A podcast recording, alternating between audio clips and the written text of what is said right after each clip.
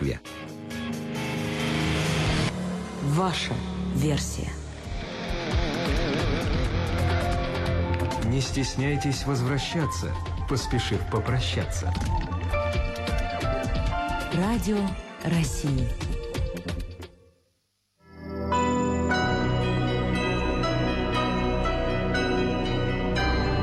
Пасторские беседы.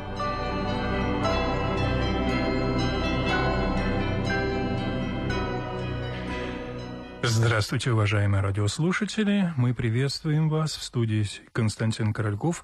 И рядом со мной наш сегодняшний собеседник, протеерей Павел Великанов. Здравствуйте, отец Павел. Добрый вечер. Я сразу напомню телефон в нашей студии. Телефон очень простой, 956 15 14. Если вы звоните не из Москвы, не забывайте набирать код города 495. Телефон 956 15 14. Звоните, принимайте участие в нашем сегодняшнем разговоре, тем более, что тема нашей сегодняшней беседы, я думаю, заинтересует многих. Мы сегодня поговорим о том, как человек идет к исцелению. Дело в том, что э, сегодня православная церковь сегодняшний день называется неделей о расслабленном. В этот день, это у нас четвертая неделя по Пасхе, церковь вспоминает чудесное исцеление расслабленному, то есть человека, который был, э, по современным языком, если говорить, страдал параличом, да, отец да, Павел? в течение 38 лет. Да, и вот э, это было, насколько я помню, на второй год проповеди нашего Господа Иисуса Христа, и происходило это в день Иудейской Пятидесятницы, да?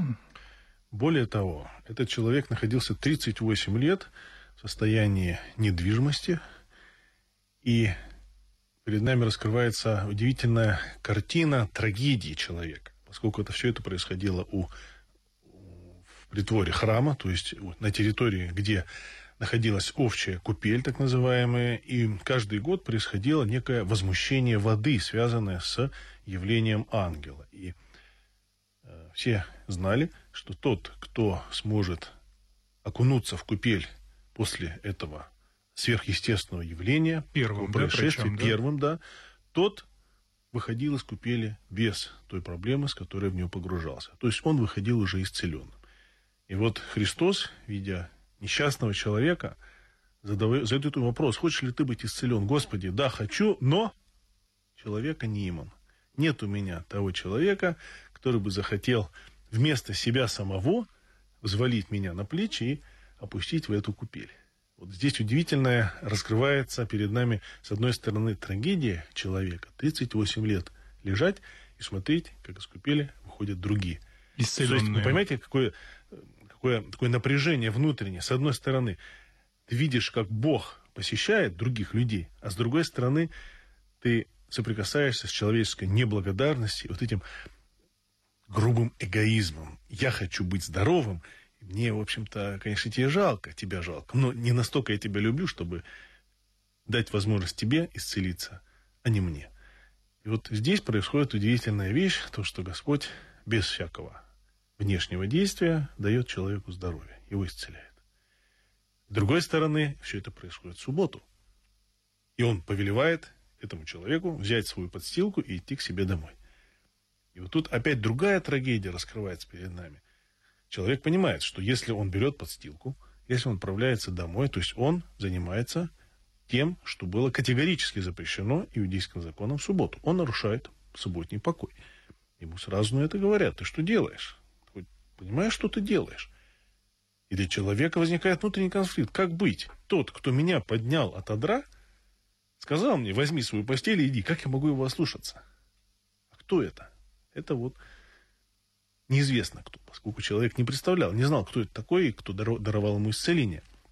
И когда уже впоследствии, через, по прошествии некоторого времени, этот человек встречается со Христом, Господь ему говорит, иди и впредь не греши, чтобы не было с тобой чего еще хуже. Здесь апостол евангелист Иоанн Богослов, который предлагает нам рассказ об этом чудесном исцелении, сразу расставляет акценты в отношении наших проблем, наших заболеваний. Есть только одна основная причина, главная, это наше поведение, это наш грех. Конечно, Бог непропорционально наказывает человека. Это надо очень четко понимать. Есть мнение, что Бог никого не наказывает, никого не награждает. Но каждый человек из своей жизни прекрасно знает, что Бог еще как наказывает и еще как награждает. Но, повторюсь, непропорционально нашему поведению. Если бы он поступал, руководствуясь каким-то формальным счетом, то не остался бы в живых ни один человек. У каждого более чем достаточно оснований, чтобы быть наказанным. Вот, наверное, в этом и отличие, да, вот того, что Христос э, принес в мир, вот, наверное, в том это и отличие, что и то, что принес Христос, это любовь. Это любовь прежде всего. Потому что вот это действительно такого счета прямого, наверное, все-таки не существует, да? Конечно, то есть так же, как не существует прямого счета родителей в отношении наказания своих детей. Любое наказание, оно преследует цель научения, вразумления, исправления.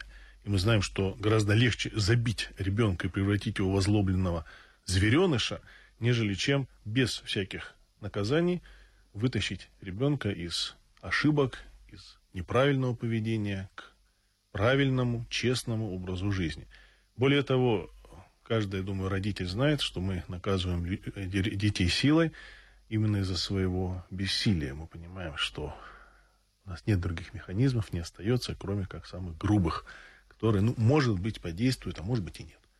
Вот. В отношении Бога, конечно, такие аналогии неприемлемы. Бог наказывает человека – исключительно для того, чтобы он понял, как надо себя вести, и как не надо себя вести. И напротив, награждает человека с той же самой целью. Здесь Бог во всей истории человеческой жизни выступает как величайший педагог, мудрейший педагог, который не просто э, действует по интуиции, а прекрасно знает, что то или иное действие родит в человеке. Но, с другой стороны, мы знаем, что Бог не насилует человека и никоим образом не лишает его свободы выбора. Человек в любой ситуации может обернуться Богу и может отвратиться от Бога. Может благословлять и может проклинать Бога. И это Бог не определяет. Но в зависимости от того, что он определит, соответственно, будет выстраиваться по-иному дальнейший путь его жизни. Вот интересно, я думаю, что сейчас очень многие наши радиослушатели вам скажут, но ведь Бог наказывает иногда так страшно и так жестоко, что многие люди именно благодаря этому начинают как-то относиться очень негативно к э, вере в Бога, к верующим людям. Вот, скажем, бывают страшные несчастья, катастрофы, лишение движения. Вот тоже, что мы видели вот в примере, скажем, сегодняшнего евангельского чтения, да, вот человек оказывается парализованным, лишенным вообще какой-либо помощи. И многие воспринимают это ведь как страшную жестокость и несправедливость. Вы знаете, нет ничего страшнее, чем когда человек оказывается лишенным с самого младенчества возможности слышать, возможности видеть и возможности говорить. И вот неподалеку от Сергиева Посада есть такой интернат для слепо, глухо, немых. Да, это известное место. Понимаете, когда мы видим такие явления, у нас, конечно, с одной стороны, рождается недоумение, почему Бог такие вещи допускает. Но мы смотрим на эту ситуацию глазами самих себя и обращенными снова на самих себя. Мы думаем, боже мой, как бы я себя ощущал, очутившись на месте этого ребенка. На самом деле, Бог для того такие ситуации создает, чтобы нас вырвать из этого состояния. Есть множество случаев, когда люди, пропитанные самолюбием и такой вот самовлюбленностью, для которых уже ничего другого в мире не существовало, кроме сами, они сами себе, сами для себя привыкли жить. Увидев таких детей, пообщавшись с этими детьми, они с ужасом понимали, что эти дети нередко гораздо более счастливы, чем они, имеющие деньги, имеющие власть, имеющие прекрасно работающие все органы чувств, но не имеющие самого главного, не понимающие, зачем это им все надо и как им всем надо пользоваться. И вот когда эти маленькие дети – которые, казалось бы, должны быть глубоко несчастными, ощущают себя полноценными, которые понимают, что да, они отличаются от других детей, да, у них чего-то нет другого, но они это принимают со смирением и воспринимают это как некая данность. Они качественно отличаются от того, кто, обладая всем, не знает, что с этим всем делать. Так вот, я думаю, здесь мы можем найти только один ответ на вопрос, почему Бог допускает человеческое страдание. Он допускает страдание исключительно потому, что мы все находимся в одной связке. Если я совершаю грех, это вовсе не значит, что мне Бог завтра э, закроет зрение или лишит меня слуха. Нет. Он может ничего мне не сделать. Почему? Потому что понимает, если меня как-то сильно наказать, я вообще превращусь в зверя. Он меня, может быть, даже наоборот попытается убедить какой-то любовью. Но это не значит, что мой грех, он просто вот так растворился в воздухе и исчез. Нет. Он станет причиной страдания того, кто это страдание сможет понести. И для него это страдание будет спасительным. Оно будет выводить его еще на более высокий уровень совершенства и качества жизни, которое мне, в моем состоянии, сейчас недоступно.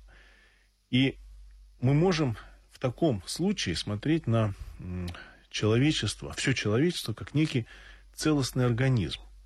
Когда заболевает одна часть тела, неизбежно откликается на нее другая. И вот в таком русле, если смотреть, то мы заметим, что есть некий удивительный баланс между количеством людей здоровых, количеством людей больных, богатых, бедных, счастливых, несчастных и так далее. И какими судьбами это распределяется, нам неведомо. Мы знаем только одно, то, что это все распределяется промыслом Божьим. Мы помним, что в каждой русской деревне всегда был какой-нибудь блаженники, какой-нибудь болящий. Но посмотрите, насколько иное было отношение к этому человеку, нежели сейчас. Его ведь не пытались выбросить из деревни, его не пытались осмеять. Его воспринимали как блаженненького. Он лишен чего-то. Но человек прекрасно понимал, верующий, православный, русский человек прекрасно понимал, что за счет этой лишенности он обладает чем-то таким, чего все остальные не имеют и не могут иметь. И благодарят Бога за то, что они это не имеют. Потому что для этого есть вот этот блаженненький. Он знает больше, он чувствует больше, даже если говорить не может. И вот мне кажется, э, появление подобных э, явлений, подобных ситуаций – оно является вызовом, который Бог направляет человеку. Он говорит, вот смотри, что может быть. Ты мог бы оказаться на его месте, но ты сейчас не оказался на нем, хотя ты знаешь, какие за тобой грехи. Что, а что ты сделаешь для этого человека? Ты ему поможешь? Ты откроешь свое сердце для того, чтобы отдать хотя бы частичку себя самого, своей радости, свое видение, своего слышания, которое тебе бесплатно. Ты ни, ничто не заплатил за это, ты ничем не заплатил, тебе просто даровано для того, чтобы этого человека порадовать, чем-то утешить. Либо ты просто будешь пытаться его вытеснить как бы на, на периферию своего сознания, на периферию своей жизни, вообще выкинуть, чтобы вот, вот нет никаких ни скорбей, ни болезней, ничего, все прекрасно, розово-пушисто, и, и, и вот в этом как бы замариновать самого себя.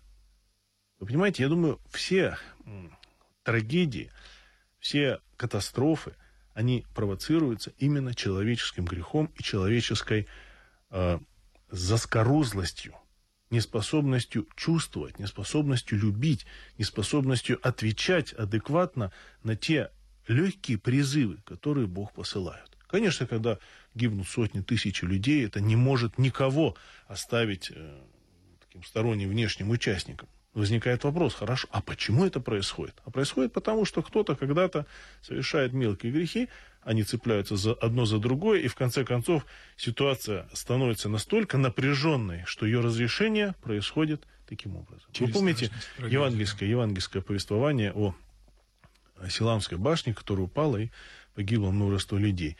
И Господь четко ответил, говорит, вы что, думаете, эти, эти люди были грешнее всех остальных? Ничего подобного. Но если вы не покаетесь, также погибнете. Никто не знает, что над каждым из нас висит за наши грехи. Единственное, что может отвести, это та мелкая, ежедневная, казалось бы, нудная работа против своего греха, против своего эгоизма, против вражды с Богом. Это то, что сильнее всего может предотвратить эти несчастья. Почему православная церковь, она категорически настаивала на том, что мир живет молитвой. Мир держится молитвами тех людей, которые отказывают себе от удовольствия, отказывают себе от мирской жизни, ходят в монастыри, налагают на себя различные подвиги. Для чего, казалось бы? А именно для того, чтобы выступить такими, ну, если можно так сказать, катализаторами процесса очищения, чтобы выступить такими некими светлячками – перекидывая свет от одного к другому, все-таки мир не будет погружен вот в тьму забвения и в тьму, в тьму такого вот э, враждебности по отношению к Богу. Хорошо, у нас есть телефонные звонки 956-1514. Звоните. Я думаю, что сначала мы возьмем э, людей, которые звонят из Кисловодска. Давайте мы послушаем их. Алло, мы слушаем вас. Здравствуйте. Алло. Алло, алло. Алло. Да, здравствуйте, мы слушаем Алло, вас. здравствуйте. Да. Добрый вечер. Да-да, говорите. Батюшка, благословите рабу Божию Людмилу. Бог благословит. Мы Слушаем, слушаем Людмила, вас, да. Я Людмила. хочу только спросить, вот я сама инвалид по зрению, и вот у меня три, три года назад, даже четвертый год, пропал са- самый старший сын. И вот э, здоровье прям совсем уходит пудами, пудами. И вот я на исповеди вот говорю, вот что уже терпения нет, сил нет терпеть. Что это мне наказание или это испытание или как? И вот ответа нету, мне не знаю. Как-то говорят, терпи, матушка, терпи, а вот что вот делать? Понятно. Спасибо за вопрос. Но вот мы говорили, что наказание Бога, оно непропорционально и преследует совсем другую цель. Не то, чтобы человеку отомстить за что-то, а дать ему новый горизонт. Любая скорбь, любая проблема, и в том числе, даже точнее, прежде всего, проблема, касающаяся наших близких, самых дорогих нам людей, является действительно открытием новых горизонтов для жизни. Просто, понимаете, когда мы должны встать еще на более высокую ступеньку, всегда требуется некое усилие. Сами мы на нее никогда не пойдем. И вот Бог здесь создает ситуацию, которая требует от нас некого подвига, некого, прежде всего, подвига веры и выверенности в руки Божии. Ведь вера не только есть признание того, что вот Бог существует. Мы не только верим в Бога, мы должны верить Богу. Если мы верим в то, что все, что с нами происходит, происходит в руках Божьих, значит и то, что Сын исчез, это тоже в Его руках. Все, что мы можем сделать в этой ситуации, это, во-первых, и Сына, и самих себя вручить Богу, как жертву. Отдать целиком, не без остатка. И решение этого вопроса также ему передать. При этом Господь прекрасно знает, что мы очень хотим, чтобы сын вернулся и нашелся. Вы помните замечательный фильм э, Павла Лунгина «Остров», когда человек совершает грех, когда он совершает предательство, убийство, и это становится для него главной проблемой всей его жизни. И вот как покаяние удивительным путем все возвращает, казалось бы, из тупиковой ситуации. Этот человек оказывается жив, но я уверен, если бы бывший убийца не покаялся, не изменил бы свою жизнь качественно, вполне возможно, что финал был бы совсем иной. Поэтому я думаю, Людмила, здесь будем и мы стараться поминать вас. К сожалению, вашего сына мы- я не спросил, как зовут, но Господь знает его имя. И вот я очень верю в молитвы церкви. Сколько было случаев и в моей личной жизни, и в жизни окружающих, когда общая молитва церкви, она выступала в качестве практически самого главного гаранта решения проблем. Молитва церкви – это великая вещь. Молитва церкви тех людей, которые любят вас, любят Христа и вкладывают в уши Божии вашу просьбу. Такие просьбы, они не остаются без ответа. Так что я вам хочу пожелать жить в церкви, жить церковью, жить любовью к Богу. И проблема ваша решится, а ваша душа, она найдет ту самую опору, ту самую крепость, которую без этой проблемы, может быть, вы даже бы и не предполагали, что в вас столько мужества, столько терпения и столько любви и к Богу, и к другим людям. Вот у нас есть звоночек из Москвы. Если еще у нас абонент не ушел э, с телефонной связи, мы слушаем вас. Алло, здравствуйте. Христос воскрес! Воистину воскрес. Благословите, батюшка, Бог рабу благословит. Божию Лидию. Бог благословит Лидия. Я лежала в институте Склифосовского э, скорой помощи, и э, мне говорили, что я безнадежна. Но мне моя ученица принесла молитву святому Пантелеимону и сказала, читайте, вам все равно делать нечего. И в результате через неделю сделали рентгенограмму, и закрытые сосуды освободились. Врач был просто в шоке, а я была счастлива. Спасибо Да. тебе. Замечательный случай. Знаете, вот подобных случаев немало, немало. Я сам был свидетелем очень схожего случая, когда приехали в Лавру одна семья, перед тем, как ложиться на э, лечение ракового больного, постояли, помолились, сходили на колокольню. Вот как-то он проникся этим колокольным духом, звоном.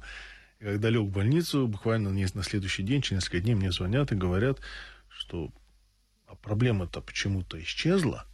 Каким-то образом подозрение на рак было снято, хотя анализы говорили, что вот все есть основания говорить о второй стадии развития опухоли. Я думаю, что, наверное, множество врачей подтвердят то, что исцеление или не исцеление человека во многом определяется его верой.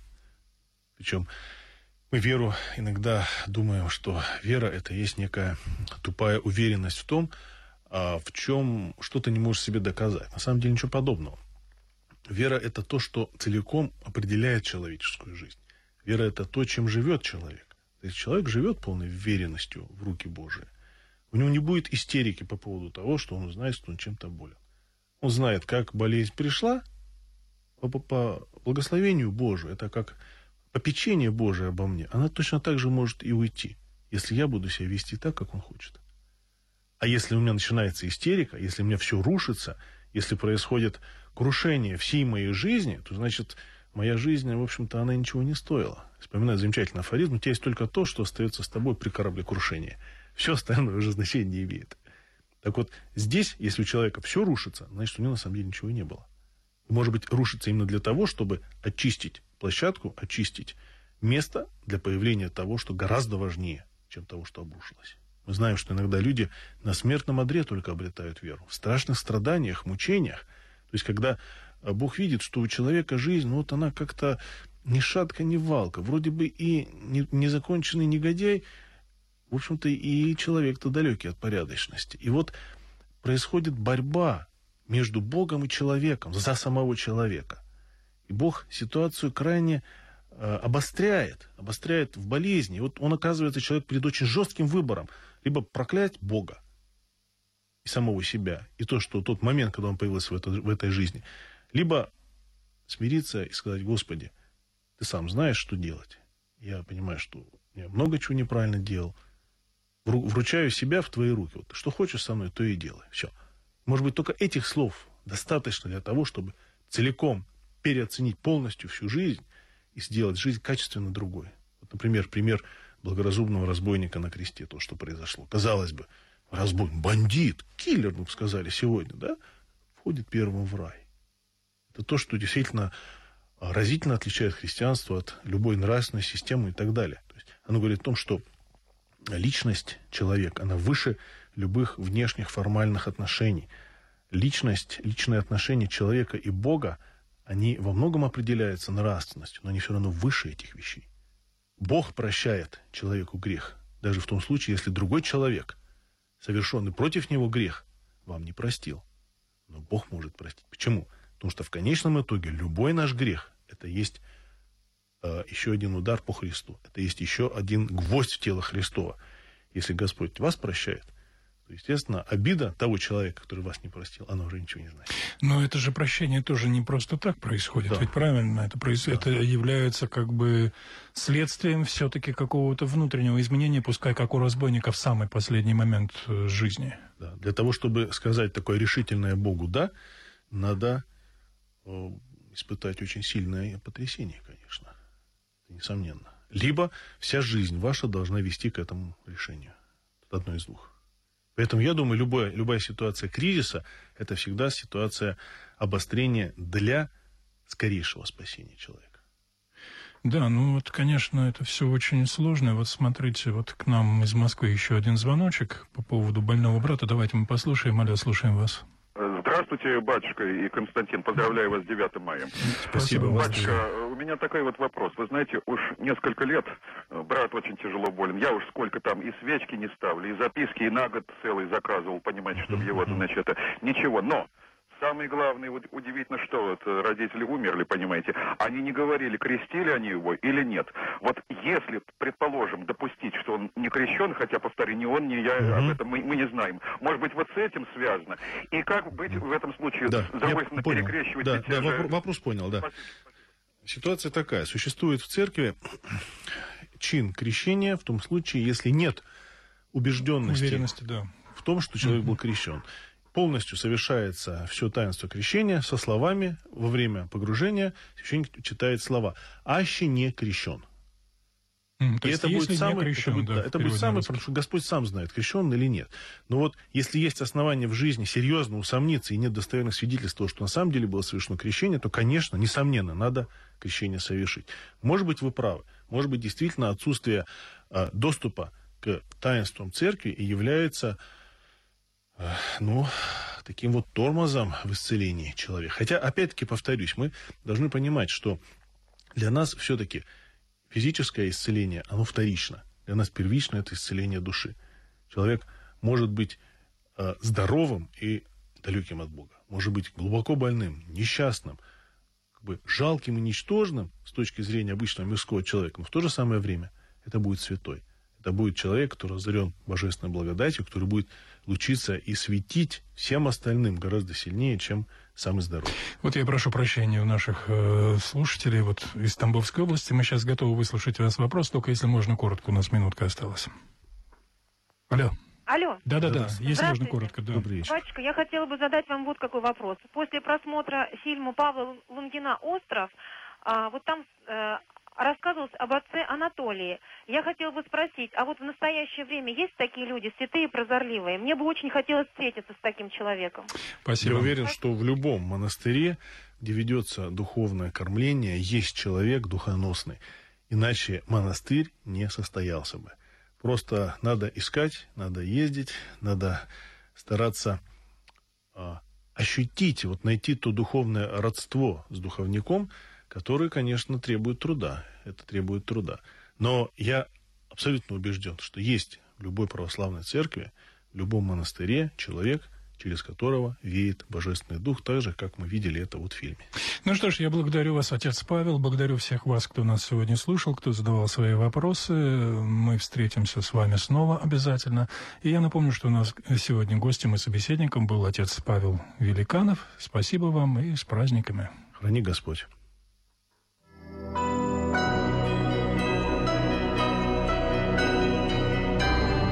Слушали программу «Пасторские беседы» из цикла «Мир, человек, слово».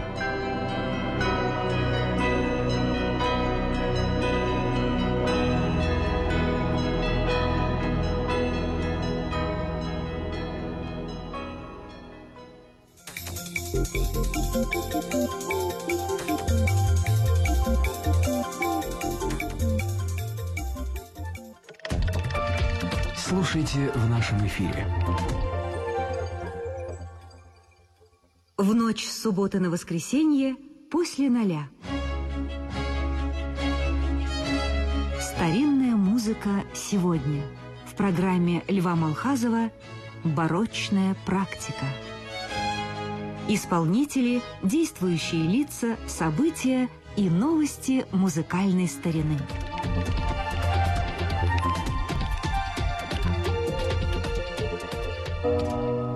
Дмитрий Добрынин и его программы о рок-культуре. Восьмая нота.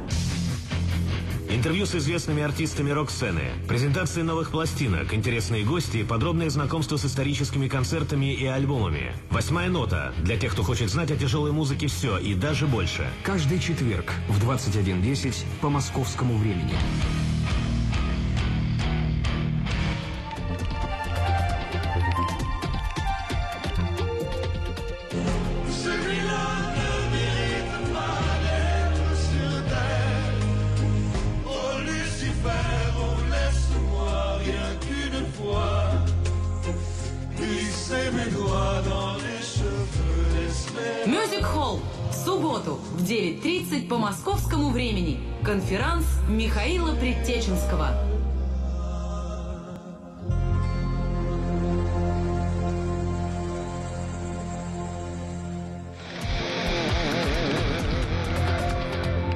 Современность, сопричастность, соразмерность.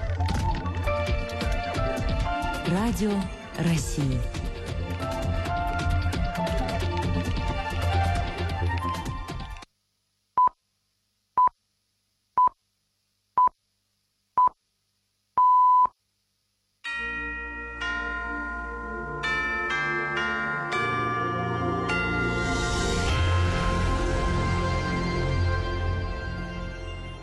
Девятнадцать часов в Москве. Вести. Информационная программа Радио России.